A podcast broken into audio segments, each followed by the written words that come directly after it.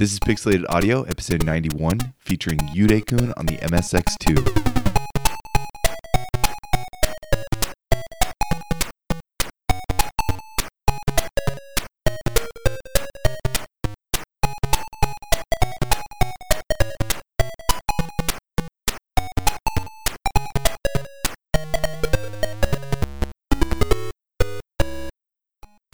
All right, and welcome back to the bi-weekly video game music and retro gaming podcast, Pixelated Audio. I'm your host, Brian, and today, James is actually sick. So I'm your host, Gene, filling in for James. yeah, um, I was sick last week, and James is like dog tired sick this week. We thought, you know, hey, uh, maybe Gene could tag in for him this week, and uh, he's been on. Gene's been on two different episodes now. That's right, yeah. So uh, it works out. You know our format, you know our flow, and uh, no, I'm I'm excited.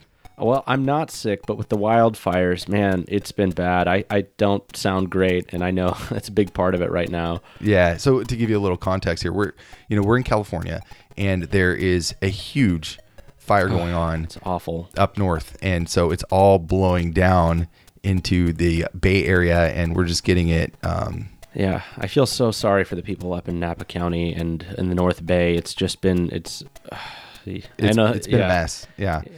But anyways, um, today we are going to be talking about a game called Yudai-kun, and it's for the M S X two. This is a, a title that, you know, James and I were talking about actually um, doing this at some point. It's a very simple kind of game. It's just a lot of fun, and we thought, you know, Uh, maybe we could do kind of a mini show. So I think it's going to work out well for today. Yeah, actually, I came into this one a little bit late. It was interesting. Uh, I was over here hanging out, playing games a little bit with Brian, and it was like, it was just a very immediately appealing game. It had nice colors, and even though the soundtrack's fairly simple, it's very pleasant melodies, and I really enjoyed it. And uh, I made it all the way through the second level on my first try, and that's where things started to get tough. yeah, yeah, yeah. So, uh, yeah, we James and I decided to kind of do an episode on this at some point. We we asked Gene to come on, and we're like, hey, w- what do you want to do? Like, do you have any topic in mind? And uh, I kind of pitched this idea to you, and at first you were kind of like, well, why don't we look at some other options? But after playing, and I think after listening, you kind of, it, it's catchy. It's it's really catchy. It really is. Yeah, I mean the. We'll talk about it more, but there's, you know, the themes are established pretty early on in the soundtrack, right from that title, and it kind of goes throughout the uh, the entire soundtrack. Yeah, but the uh, the P S G, it is a lot more simple. You know, you know, it's not as robust as, you know, an O P N A or O P L, even uh, even the N E S yeah. sound hardware. You know, it's it's very simple. It's three tones. It's the Y M twenty-one forty-nine, which is three voices of P S G, and then uh, that's the same chip as the A Y three eighty-nine ten. Uh, some minor differences, but that track that we came in with, that was the title demo, the title screen. Uh, as you know, it's kind of going through these. Um, I guess this little intro thing. It shows you how to use the controls. It kind of explains your your gauges and stuff like that. And uh, it's a it's a catchy little. I think it sets the mood real well. Oh, totally. Yeah. It it leads really well into the first track. Which, do you want to get into that? Well, uh, that's a little too soon. A little too soon. Why don't we? Why don't we jump in the gun, Gene? Oh, I'm sorry. Yeah. uh, but but you know, like I, I think the the title screen. It is perfect because it's like this little demo. This track's only twenty-six seconds or something like that, and really that's all you need because they're doing this kind of a tracked mode, uh, you know, explaining the game a little bit and showing, you know, different levels and stuff. And I think it's it's a nice little kind of tight uh, track that uh, delivers the point. Oh, totally. Yeah. So Yudai-kun is a side-scrolling action game, almost like a free-roaming shooter in a sense, that was released for the M S X two and higher compatible machines in nineteen eighty-nine, both published and developed by System Sacom.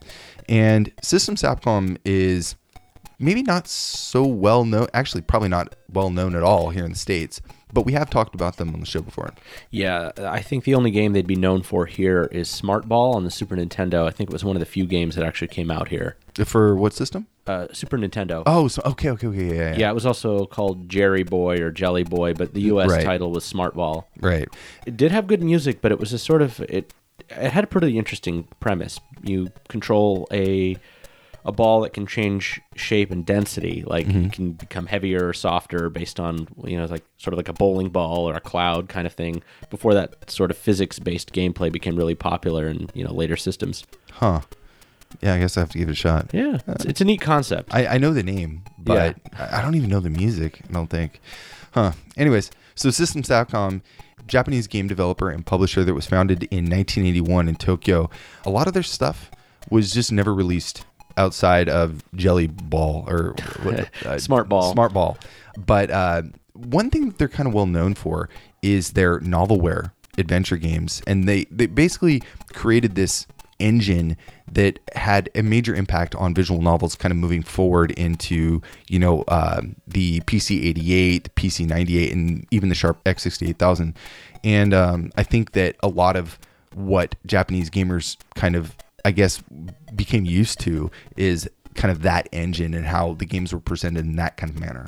Yeah, it's interesting. I was looking through some of the videos of plays, playthroughs through some of their games, and while I was aware of earlier Japanese adventure games and point and clicks and, and text adventures, there's a certain kind of cinematic element to the way these games are. And, you know, if you've played Snatcher or some of the later Japanese games, they feel very strongly influenced by these, at least, uh, you know, seeing what other people are doing and like, oh, we should borrow some of those elements. I would least, even yeah. I would even go as far as to say like Police Knots and... Oh, of course. Yeah, yeah. Totally. And I mean, I think the first one of these games was nineteen eighty-eight, right? Something like that. Uh, nineteen eighty-five, they actually did Martian Vale one. Oh, okay. Yeah, and they actually did the whole series up till nineteen eighty-seven. So there was like this...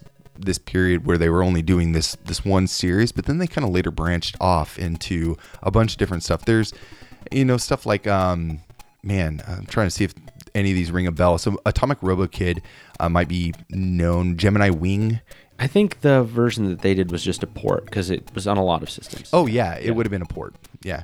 So I do want to talk about the composer Manabu Saito. We've talked about him on the show before, but um, I think it's good that we kind of talk about this because this game, I think, is a good example of the um, elegance and simplicity that uh, is in his composition style. And uh, there's going to be a lot of really cool tracks that I think uh, we're going to learn a lot more about how he composes music for just three voices. So let's get into another track first. This is from Stage one for Yudai-kun on the M S X two.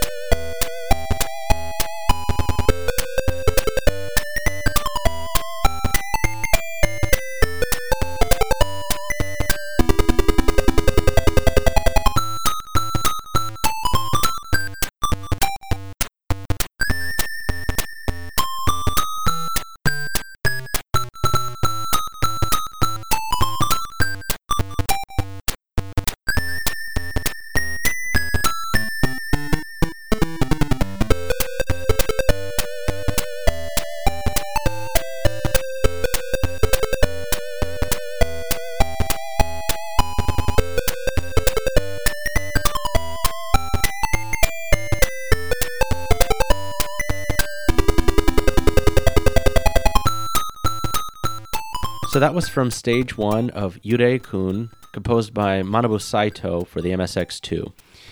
Now, this is uh, this is the first stage, so this is where you actually are learning how to play the game, and it's very uplifting, very upbeat, kind of makes you want to smile already. They're really setting this game up to be like an adorable like little guy that you want to snuggle with.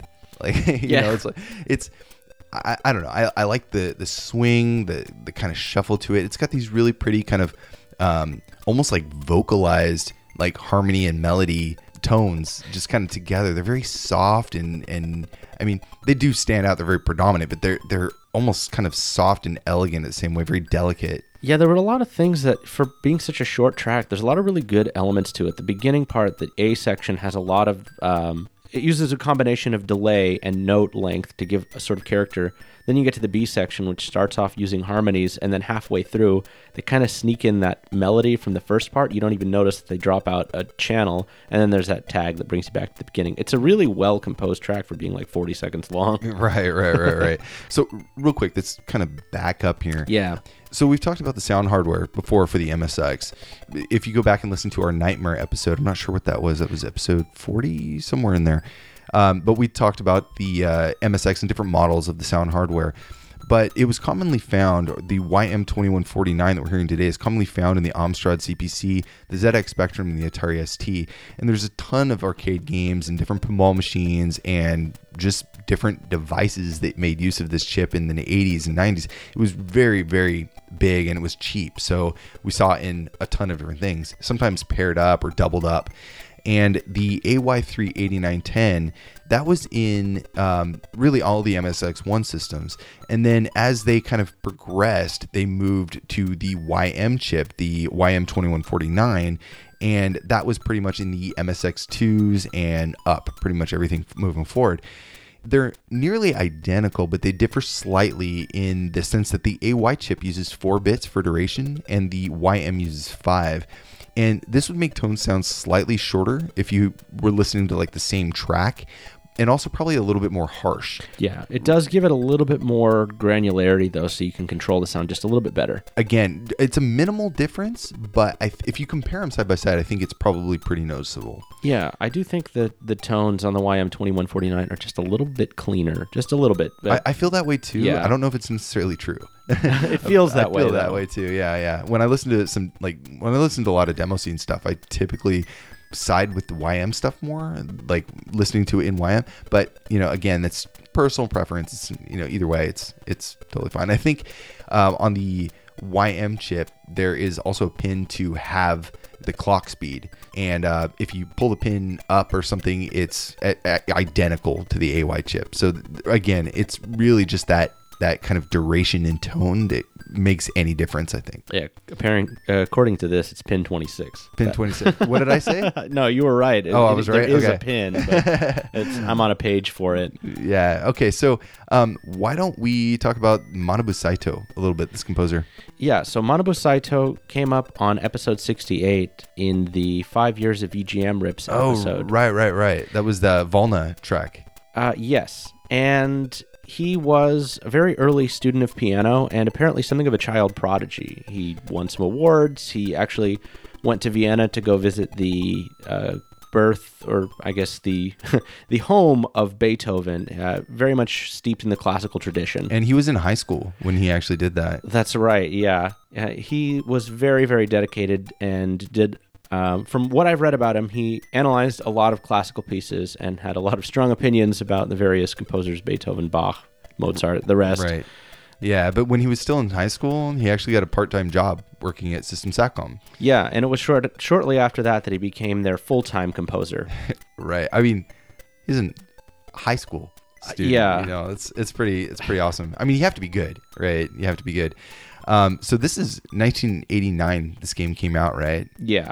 Well, he was born in nineteen seventy, so that would have made him uh, eighteen, I guess, at the time. Yes. I could do the math, but like, man, I, I, I don't know. It's it just boggles my mind. Uh, you know, what was I doing when I was eighteen? Probably just being a loser. I mean, yeah, it's probably playing video games. Yeah, probably a dork. Um, yeah, but he he continued studying, and then he got a part-time job at System Satcom, eventually becoming their lead composer, writing for tons of different titles, including the first MIDI-compatible P C game in Japan called thirty-eight thousand Kiro no Koku, which basically means three hundred eighty thousand kilometers of emptiness. It's sort of the right. distance between the Earth and the Moon, right. so space, and it's uh, it's it's, it's, a, it's yeah. a good soundtrack. It's really good. Yeah, and some of his other well-known stuff, uh, stuff like Providence on the P C eighty-eight, Chatty also on the P C eighty-eight. There was Euphoria on the X one and a few other different ports of that. Uh, Evolution on the F M towns, and then Yami no Ketsuzoku for the X sixty-eight thousand and F M towns. Then he also did the uh, port of the sound for Xenon two uh, Mega Blast on the X sixty-eight thousand. A lot of really good soundtrack, like solid music, if you kind of go through his catalog. Yeah, and this is an interesting one. He co-composed the music to Smart Ball, which you might not know the game, but you might recognize somebody else he co-composed with, which is Akira Yamaoka. Yes. That's a name that might come up for people that like Konami and a lot of his tracks. Yeah, yeah, yeah. Unfortunately, though, you know, and we talked about this before on the show, too, Saito actually passed away from kidney failure on October of nineteen ninety-two. He was twenty-two years old. He died on October first, so we're actually not too far off from the, the anniversary. Yep.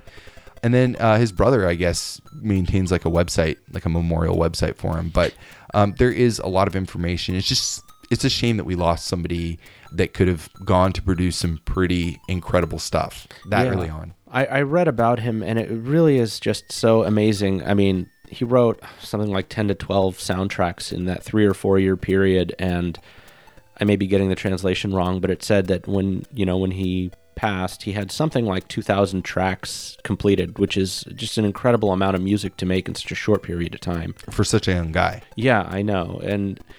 Uh, the website that he mentioned, you have to kind of use the Wayback Machine. It's it's still there, and it's oh the memorial site. Yeah, the I memorial think I saw, site. I think I saw it on the Wayback Machine. Yeah, but it's a really interesting sort of look at his life, and it's partially a journaling site for his brother Akira, and sort of historical record of his brother uh, Manabu, who passed away, of course, and just sort of talking about his accomplishments over the years. Right.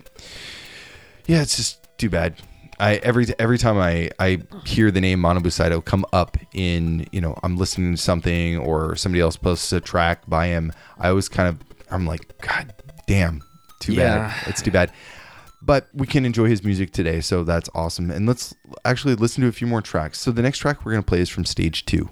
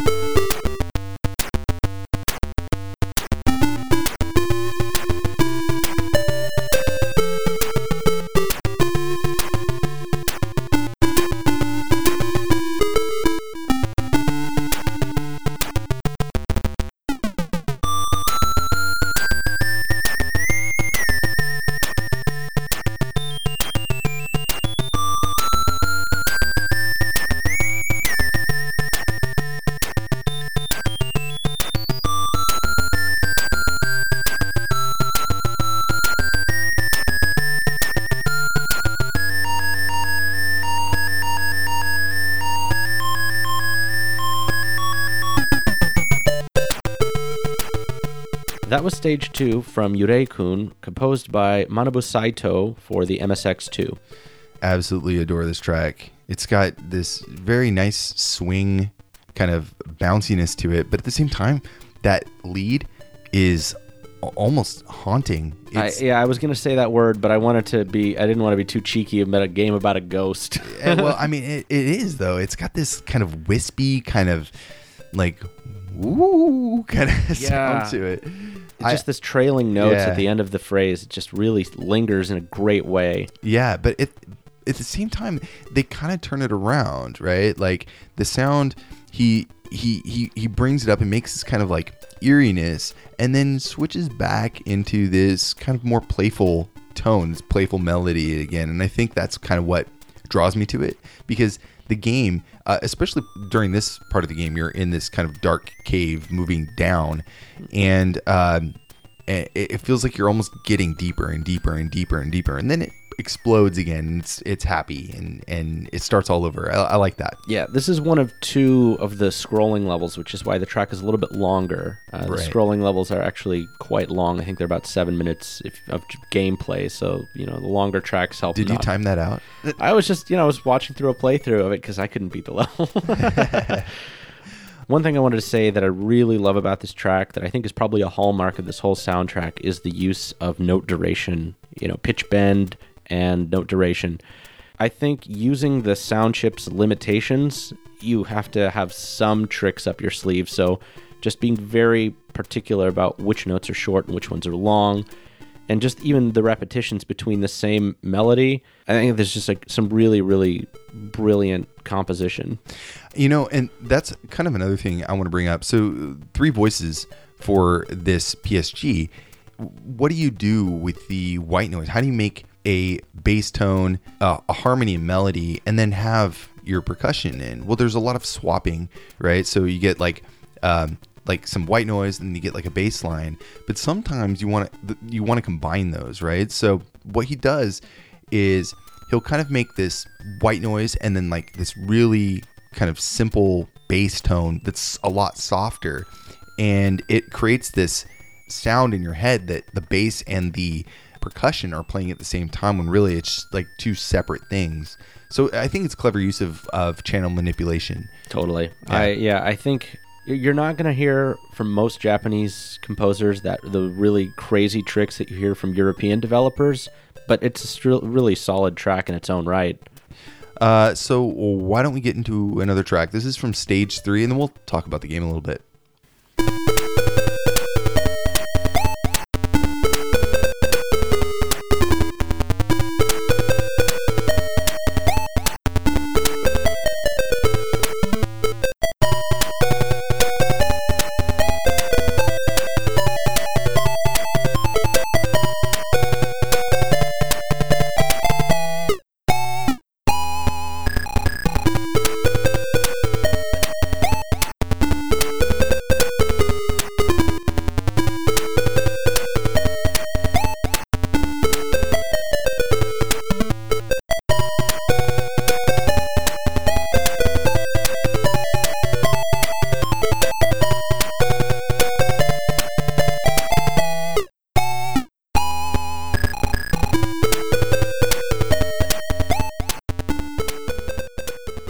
That was from Stage three, composed by Manabu Saito for Yudai-kun. What a difference in that bass line. It's so much more high energy and, and kind of aggressive, actually. Yeah, I think this is a really good example of kind of what I was saying earlier about playing the white noise, like immediately having uh, a bass line follow it. So you get like kind of this gallop, continuous galloping sound with the bass, but you still have that, that percussion sound in there. Oh, yeah. I think what was really, and I, a lot of the stuff that I was saying earlier too applies, is that there's just this really tasteful use of changing the note lengths and using, you know, rhythms. Like there's just tiny bits of triplets. Nothing really overstays its welcome. And it's just so, I would say it's almost up there with like the catchiness or memorability of like a Mega Man soundtrack. Like that particular tune just has this really great, like, yeah, yeah, I can yeah. listen to it over and over, and it's super short. Yeah, you were looking at me like yeah. as that like part was playing, where they, they kind of harmonized together to, towards the end of that first that first uh, section, and or maybe it's the second section, and they uh, they kind of do this like, and then like it's almost like a whistle blowing, like bring, bring, bring. Really kind of obnoxious sound, but it's so it's so cool. And you kind of looked at me like, oh yeah, that's how you do it, Saito-san. Uh, no, it's just a cool track. Uh, I, I totally like this. Level, not so much. But, um, you know, we should probably talk about this game. Of course. Yeah. Uh, I, we've been kind of a- avoiding it for a second, but no, the game is actually a blast. It's oh, totally fun. Yeah, so the game plays a little bit like Mister Heli, or even possibly um, Fantasy Zone. It's, right, right, you sort right. of control a ship that can move in any direction, but instead of the levels scrolling... Uh, the majority of them you can kind of move around freely. There's enemies that come off the screen, sort of like Castlevania style. You've got things popping up constantly. And it's really random. It's fun, but sometimes it does work against you, and it can be a little frustrating. But you do have a life bar. It's not like a one-hit kill sort of game. So uh, eventually, I think with practice, it's a game that's not too hard to beat. It It looks like it would be. Right. So instead of, you know, flying a ship around, you control Yudai-kun, this adorable little Casper-like ghost who is, um, you know, he's kind of just trotting around. He's got this little, like, wisp Byam, right? A little spirit yeah. kind of thing that float. It's it's weird. So he's a ghost, and he's got this little buddy ghost that kind of floats around. And you can use that ghost to um, stun guys. You can kind of shoot him out and stun guys, or or um, if you hit him enough, you can you know kill him or whatever. But his main way of attacking is this this backwards like butt bash. yeah, it's like a dash, of, butt bash, uh, escape maneuver kind of thing. Right, but you can only do it backwards. So if you're if you're wanting to attack the uh, you know the bad guy in front of you, you actually have to quickly turn around and then use the the, the backwards butt dash to take him out. And you can, if you hit one guy and he hits multiple guys, you get like a higher score. It's it's really addictive, and it's it's super fun. And uh, that's why I just I couldn't stop playing it. I think I did a stream like eight months ago or something, and I played it for like three hours or something. Yeah, the mechanics are really simple, but they're I think they're pretty clever. You have that sort of wisp that you shoot out, which is you know kind of like a, an option in R-Type in a way. It kind of goes out a little bit and then comes back. That's a that's a good way to describe it. Yeah, you get more of them as you go on through the game. You can right. have I think up to three. I, I had two at one point, and I you know didn't know what to do with them. For me. Yeah. And the butt bash, I'm just going to call it that for the for this. The remainder of the show. It, it's a kind of a multi-purpose move. You can use it to break blocks, which often hold right, right. hidden rooms, sort of, you know, like you go in and there's like, you know, bonus you power, items, power-ups, power yeah. yeah, coins, which you collect. It is a limited-use power, so if you use it too much, you have to wait for it to replenish, so you have to kind of balance using the wisps and the butt bash. And also, like was mentioned, you can bounce enemies, so you... You knock into them backwards, and they can go flying across the screen. And have, like, multipliers and stuff. And some bosses, um, that's the way you have to defeat them. You actually have to... They'll they'll shoot out these little baddies at you, and you have to, like, butt bash them into the main boss. Yeah. So, um, man, that first boss, oh, drove me absolutely crazy. Why don't we get into another track, and then uh, we'll talk a little bit more about the game. This is from Stage four from Yudai-kun on the M S X.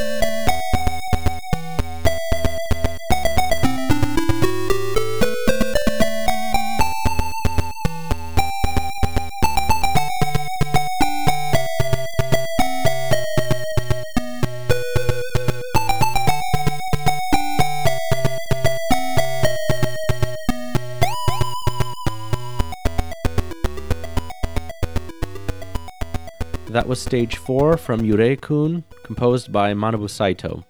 It's a little bit more of a dark track, a little bit, a little bit heavier. Um, yeah, I, I, I like this track. It has, again, you know, I hate saying cliche, but it has this very haunting uncertainty and and kind of maybe despair or something a little bit. You know, I'm, I'm not trying to be too deep here, but like it, it yeah. really does have some kind of like desperate kind of sound. I mean, it starts off with those really long notes. Like, I think that's, I don't want to say it's a risk, but sometimes if you do stuff like that, it just leaves it so open and it's just like all you're hearing is the bass. But here, I think it, it just creates that mood where it's just sort of like very ethereal. I mean, as much as you can do that on a chip like this. Right, right, right. But, yeah.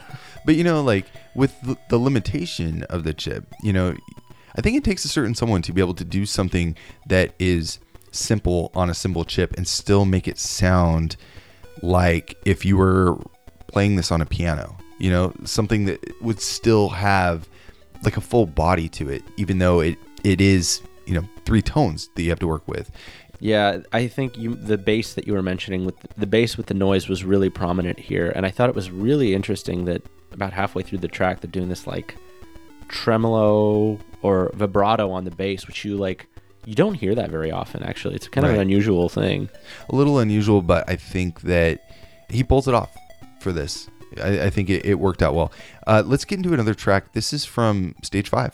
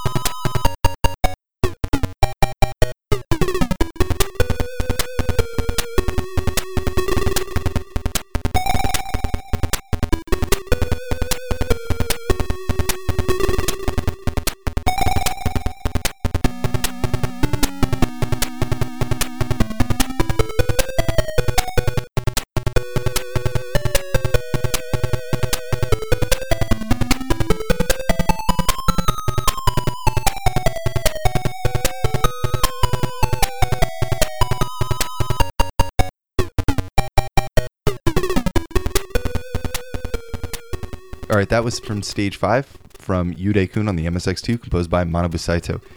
I love the urgency of that that track. It just, I, yeah. I love this one. This is great. I mean, at first, like, the um, trill on, you know, it, it, it sounds a little bit like... Something... It, it sounds yeah. a little unclean, right? And I, I think the complexity as it as it builds is is pretty incredible. I've heard this soundtrack a few times now, and what's really interesting is it sounds like everything fits together, but all of the tracks are very distinct from each other. Like that sort of grunginess, you don't actually have that in much of the rest of the soundtrack. It's just like one or two tracks that tries to be aggressive intentionally. Right, right. This game, a little bit more about it. We kind of talked about the gameplay. The graphics, I think, are top-notch. It uses the M S X two hardware, so it's able to do a little bit more than um, you know what the M S X could do previously, and I think it takes great advantage of that. And I believe this, seriously, to me, out of all the games that I've played on the M S X, this is probably one of the more polished and pretty looking games. I think it rivals anything we had ever seen on like the N E S or anything like that. Yeah, I uh, I'm a real I'm really big fan of the uh, Retro Game Challenge, or you know, Game Center C X games. Right, right, and right. right. There's these, some of the later games have this like vibrant look to them, and they're like, wow, I, it's just like how the games look. And then you go back and most of them don't look like that. Yeah. But this game looks like that. It's got just beautiful colors, well-defined sprites. It's it's just such a, it's such a joy. Like I was attracted to the game when it was first turned on. It was like, there's the, the Sacom logo, which is kind of brush stroke. And then the game turns on, you have this like bright purple screen. It's like, ooh, I want to play this. Yeah, yeah. It's it's very, the colors pop. Yeah. In, in every level. And, uh, you know, everything's very uh, well established, easy to see. Uh, the only thing that drives me nuts about about anything, that it, the visual department on this game, is that that first boss, because the screen starts shaking. Uh, and yeah. the, the, the lower the boss's health gets, the screen starts like vibrating yeah. so, so much like I, I seriously had to like look away from the screen because it was making me like get a headache. But uh, after you pass that, it doesn't do it again. So uh, just make it through that first boss and you'll be all right. Yeah. What's some, something a little bit odd is this game has mini bosses and main bosses, but right. they're oftentimes like just a few screens apart. It's not like you have a boss halfway in the it's stage. Like, it's like a pre-boss. Yeah, sometimes. Sometimes they'll be like right after another, and other times they'll be a little bit more spread out, but there's no real rhyme or reason to it. Yeah, I think the the mini-boss in the first level, it, it looks like a giant eraser. Yeah. Uh, and I mean, he's like an easy kill. And then like, the, I, I want to say it's like the next screen over. It's like the, the main boss of that level. It yeah. kind of cracks me up. You have like three more screens, and then you get to this wall, and this like angry like Mouth. faces spewing enemies and shaking at you.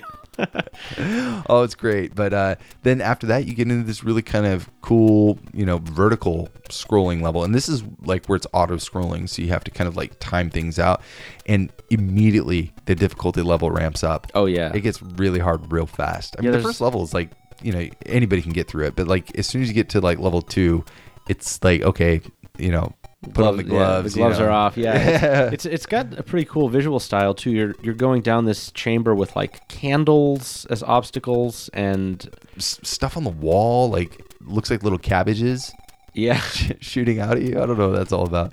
And then you got like birds and like all sorts of stuff in there. It's a challenge. And the boss after that is it's like this giant snake thing that you have to com- perfectly time out. And uh um, like a rock snake almost. Yeah, it's like a rock snake.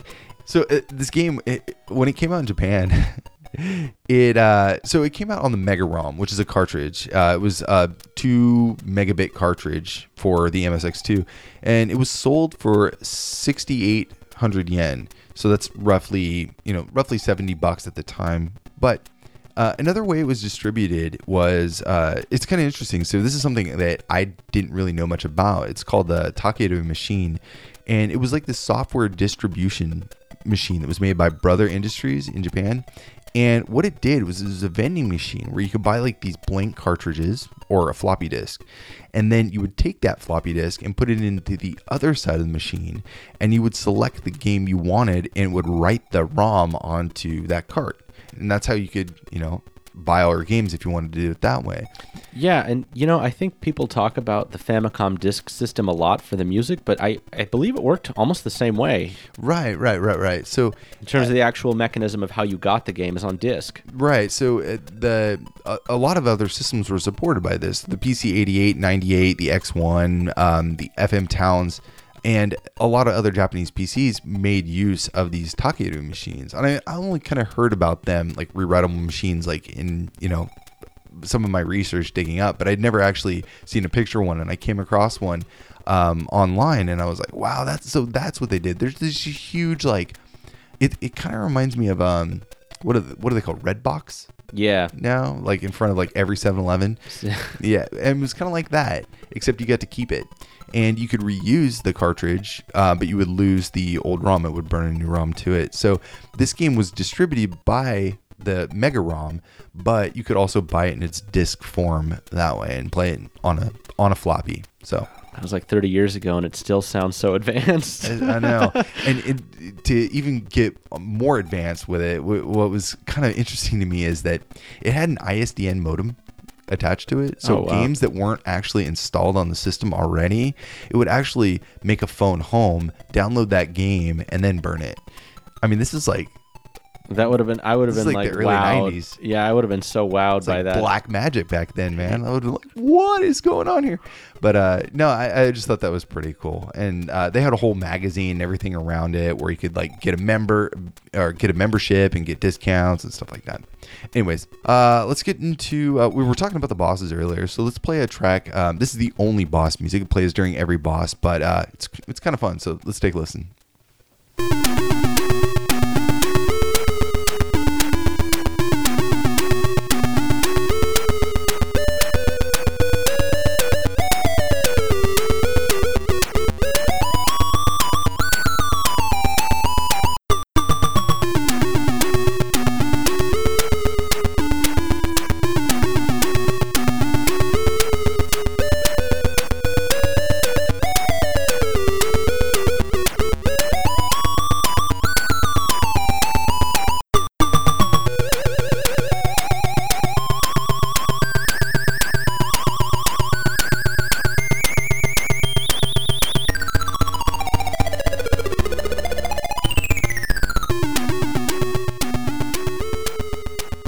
That was the boss theme from Yudai-kun, composed by Manabu Saito. It's a great track, but like I keep imagining that shaking screen and like, so frustrating. Uh, cool, cool track though. Yeah, very frantic. What's cool about that track is that the second part of it just really takes the ghost theme to the to, to oh, the know, extreme. That... Ooh, yeah, it's it's really funny. But I love that one moment just before the repeats where they just like all of the music drops out for like a split second. Right, so right, cool. right, right. Yeah, I mean the, the the track is cool. I think that that first boss just kind of like spoiled it for me, but like other than that, I, it's fun.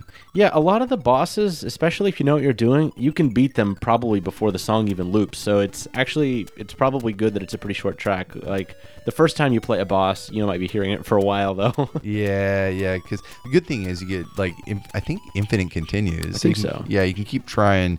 Uh, until uh, and I think even if you get like a game over, you start from the beginning of the level, so they don't dump you off at the title screen again, at least. So. Yeah, there are checkpoints in this game. It's not as cruel as it could be, especially for like a shooter type game, which would always start you at the beginning of the level sometimes. Mm-hmm. So it's not too bad. I mean, it's it's really fun and not super punishing, which it probably wouldn't be fun if it was. Yeah, yeah. It's just enough difficulty to be fun and keep you wanting to play. Like I, I, I got this next round. This next one, I, I totally am gonna get it. You lose again. Oh yeah. But this one, this yeah, is the... I learned the boss pattern. I think I got it this time. And then like eight more tries, and then you're like, okay, I think I got it this time. Anyways, uh, so that was the boss music. Let's listen to the last stage of the game, stage seven, and uh, we'll be right back.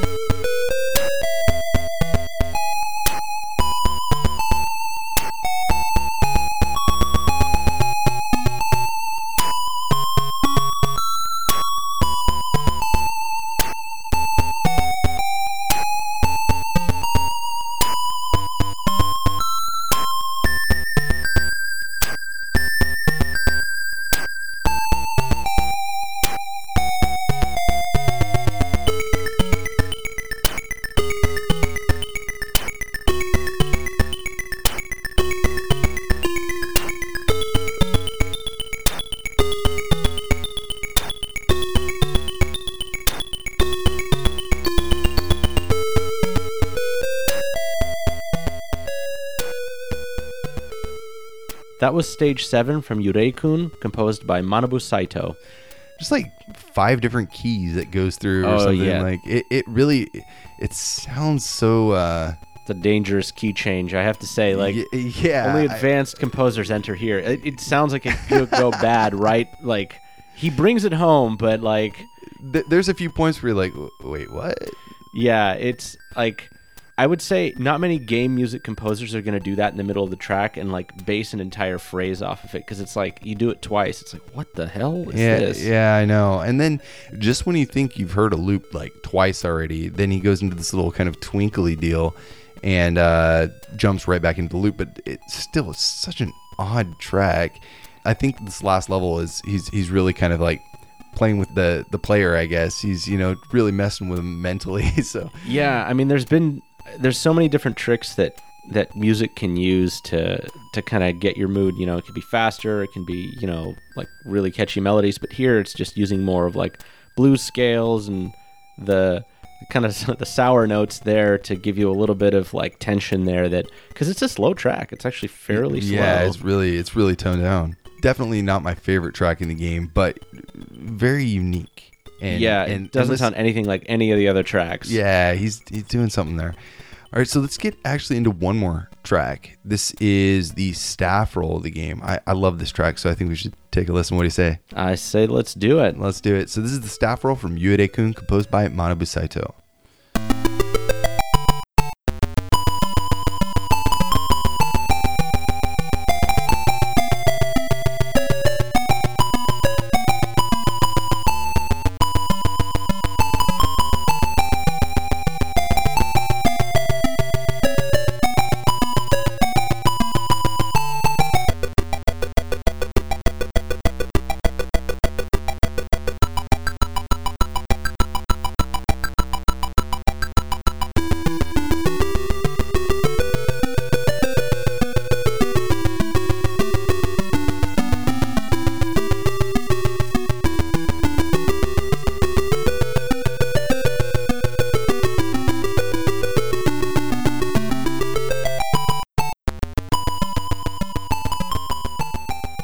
That was the staff roll composed by Manabu Saito for Yudai-kun. I have to say, he really knew how to write just really interesting contrasting sections. I mean, for as simple as the music is, and, and we've said that already, it's just, I love this track. Well, when you say contrasting sections, explain that. So if you if you listen to that first part, it's just this very pleasant melody. And then you have this B section, which is a little bit more... Like a dun-dun-dun. It's a little tense. Has, yeah, it this, has a little classical feel to me, actually. Yeah, that third section just has a totally different feel from any of the other parts. And so, I don't know. I, as a person that composes occasionally and has explored music quite a lot, it's very interesting to hear how much you can do with so little. Right. Well, you have a degree in music, so well, yeah, you know. give, give yourself a little bit of credit there. Uh, but yeah, I, I do know what you mean. Like there is, and, and this kind of might go hand in hand with it being a staff role, being able to have a little bit more freedom in changing, you know, completely changing mid-song into something completely different, because it might have, you know, the staff names and then show like some images and stuff like that. So you might have a little bit more freedom to um, to explore, I guess, maybe. Yeah, I watched... I watched the playthrough of this and I felt like I had triumphed. Just watching the thing, I was like, "Wow, this this tune is like I, I beat the game, like without having you know without suffering through like losing a hundred times." It just is so upbeat. It really, it I think it really sells the the staff roll like you won kind of feeling. Right, right, right. Well, you know, I do want to say, you know, this game we've been talking about today, it's it's it's a blast. It, we. couldn't recommend it enough. I, I think that once you play it, the, you know, you listen to music, not everybody can really appreciate the simplicity, I think, sometimes of just P S G, but when you combine it with the game, it adds such a, this amazing aesthetic. The whole mood and everything that goes around it, I think, is what drew me in and had me keep playing. And, and honestly, I, I fell in love with this title. I think it's just a blast. It's one of the best games in my opinion, and I've played a lot of M S X games.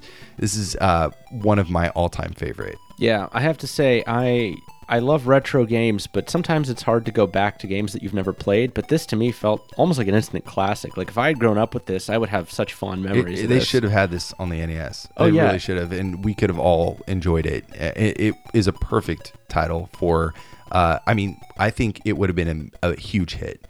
It's in Japanese, but it really doesn't require any language skills at all. I think anybody can enjoy it. Now, the game actually got a sequel in a sense. It's Yudai-kun two. It's Suika Scenario, which is like additional scenario. And this, so there's something a little sketchy about this because it came out on like a disc magazine and you had to put in this special code and then you could unlock the game. And it's an M S X DOS game. It doesn't look polished. It has System Sacom's logo pop up on the screen, but the game doesn't, it feels almost like like an older Atari game. It it's just doesn't have the same feeling. So I think this is probably some kind of like, you know, knockoff, you know, fan kind of knockoff or something like that. But it doesn't feel quite yeah. right. All the music is the original music too. There's nothing new. I, I that that that right there tells me that there's something up because they they pride themselves on their music and they would have written something new for another game. And right. That like. I was looking through their text adventures and they all have unique soundtracks and there's, you know, numerous games in the same series. It's weird that they would have like this kind of like prototype or beta floating around with the same soundtrack. Right. For M S X DOS, right? So, yeah.